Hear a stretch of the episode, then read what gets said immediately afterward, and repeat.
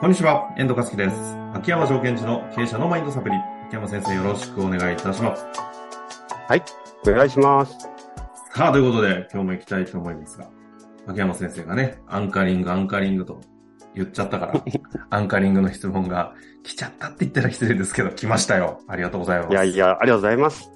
やっぱりね、熱量を持って話すと、それについて質問したくなるというね、この感じなんでしょうけれども、いや、ありがたいですよね。はい、アンカリングということで、なんかアンカリング続いてしまいますが、まあ、せっかくなんでね、まとめて、はいはい、あの前先週からですかね、えー、うん、つなぎでいき、つなぎでいきたいと思います。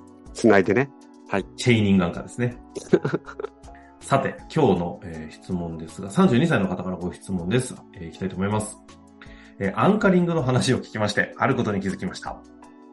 現在、リモートとオフィスのハイブリッドでとても自由に仕事ができているのですが、オフィスの時と自宅の時で格段に集中力が違うことに気づきました。オフィスに行けば嫌をなしに空間的にアンカアンカリングされて良いのか悪いのかわかりませんが、猛烈に仕事に打ち込めます。しかし家にいると漫画やギター、その他秋山先生の ポッドキャストなど誘惑が多すぎて、魅惑的なアンカーに囲まれて気が散りまくってしまいます。アンカリングと関係ありそうだなと感じましたので、ハイブリッドワーカーの現代を生きる私たちの働き方とアンカリングについてアドバイスをいただけないでしょうか。はい。これ、めちゃくちゃいい質問ですね。好きそうですね、秋山先生好みの。え、まあ、それもあるし、今、こう、現代によってこれすごい問題になってるはずなんですみんな気づいてないだけで。な、なんでですか？まさにその、邪魔、邪魔するアンカリングがいっぱいあるっていうことですか？うんうんうん。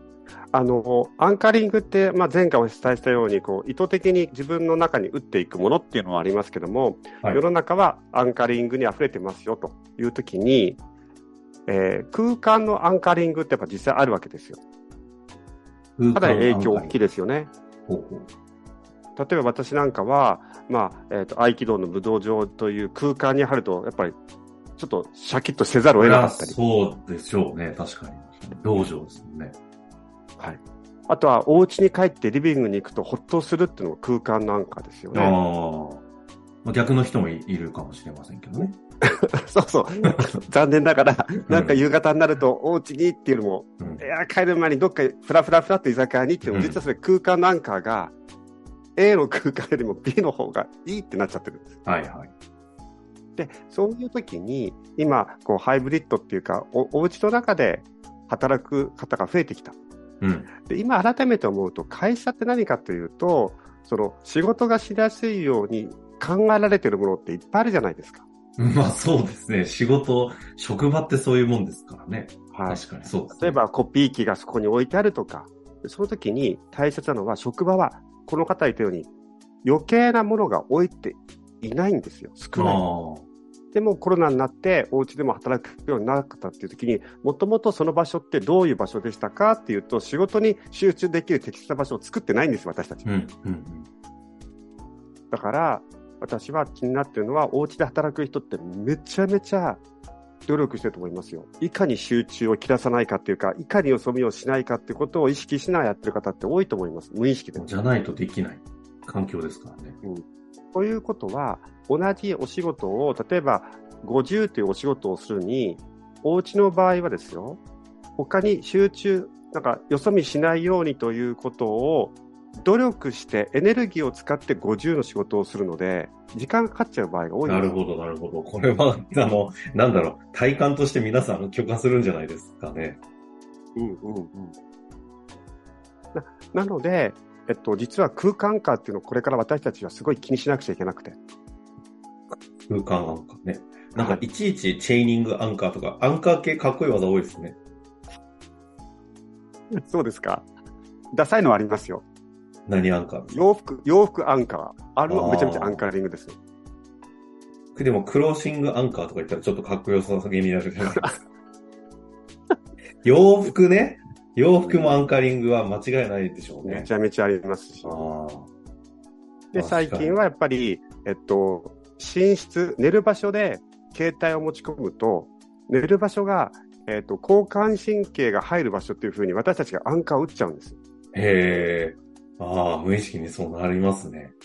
あ、だから寝れなくなるってこそうそうそう。つまり、だから、ベッドに行くと、携帯触るつもりなのに、もうアンカーが発動してるので、携帯触る、光を見る、興奮状態になるっていうのは、もうアンカリングのセットですよ。チェーニングアンカーと同じようなもうステップです。なるほど。いや、てかさ、嫌ですね。アンカーリン、アンカーっていう目線で世の中を見たくなくなってきましたけど、あの、しんどし、しんどいアンカーがいっぱいありますね。そう。面白いですね。寝室ね、確かに携帯を持ち出すと、交感神経が 発動するアンカリングになってる。パッケージになってる。一生懸命眠れないっつって、呼吸呼吸呼吸ってやってるんですよ、私たちは。なるほど。はいはい。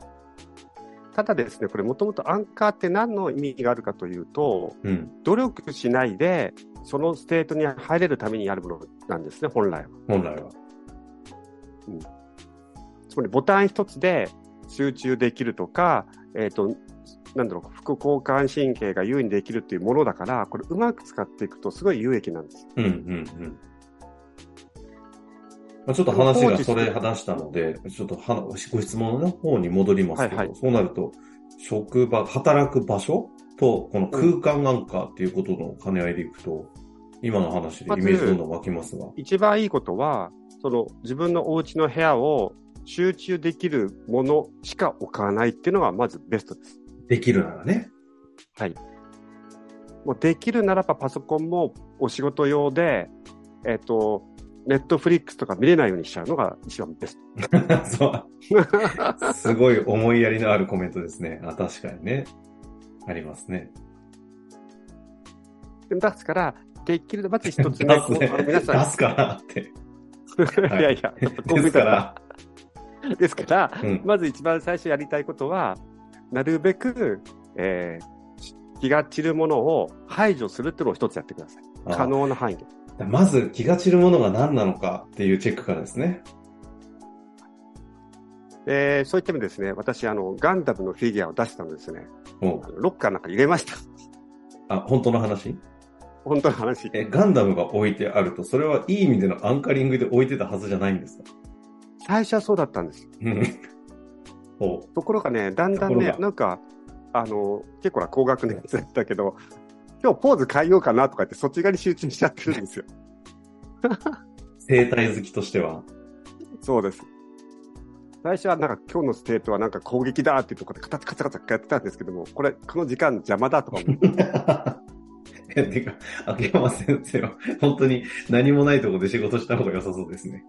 ガンダムすらも。あでもそういうことをしていくと。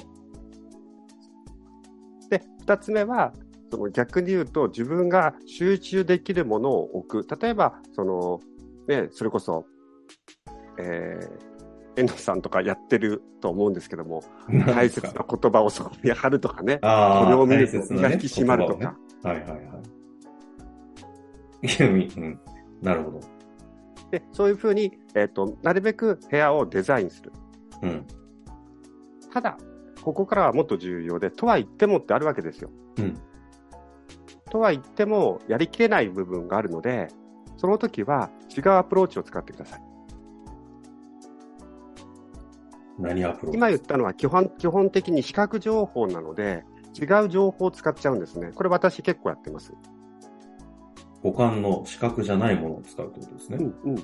まず聴覚私よく使ってて、えっと、まあ、簡単に言うと、集中したいときは、ある特定の音楽を聴くって決めてるんです、私。うんもうその音楽を聴くと、なんとか余計なことを考えなくなっちゃう音楽があって、はいはい。そういうのを自分で一つ持つっていうのはいいですね。アンカリングミュージックを作るんですね。そうですね。あの、昔、遠藤さんを知ってる、えー、某社長は、あの、うんうん。あの方は部屋に入ると必ずでかいヘッドホンをつけて、音楽をガンガン鳴らして仕事をしてるで、暗闇にしてから一旦。そうそう、暗闇にしてから、その方、その方。言ってましたね。で、そういうふうに音楽を使うっていうのをやる。つまり、それを聞くともう集中する。それを聞くと、その曲の間はよそ見しないっていうふうに自分で決めちゃう。うんうんうん、ポイントは、よそ見するときは音楽を止めてください。自分で縛りを作るんです。あ、じゃないと今度はその音楽が違う方に捉えちゃうと。頼って安価になっちゃうから。うん。人間はなかなか繊細な生き物なんですね。そうですね。まあそういうふうに聴覚を使うっていうのは一つ。うん。あとはまあシンプルに言うと嗅覚ですね。鼻？そうそうそう。仕事のアンカリングで鼻？お香とか、うん、お香とか、あのー、そのフレグランスのやつあるじゃないですか。うん。パフューム的な？そうです。えー、っと、あと、名前が出てこない。あの、煙 出したやつ。あれ、なんて言うんでしたっけ？ほらほら、あれですよ。ああの、よく無印とかに行くと、そうそうそうそう。あまりに炊きすぎてて、水変えてないだろうっていうぐらい、あの、ちょっと、カビっぽい匂いして、むしろマイナスだろうってなってるあれですね。こっからなんとかフューザー。ディフューザー？そうそう。あれを使うっていう人もいいと思います。うん、うん、で、例えば集中したいときはこの香りみたいな形でやると、あの、結構できます。ただし、うん、必ずさっき言ったように余計なこと、それをやったときには違うことをしないって縛りを入れることが重要。あとは最後に結構面白いというか私やってるのは味覚です。お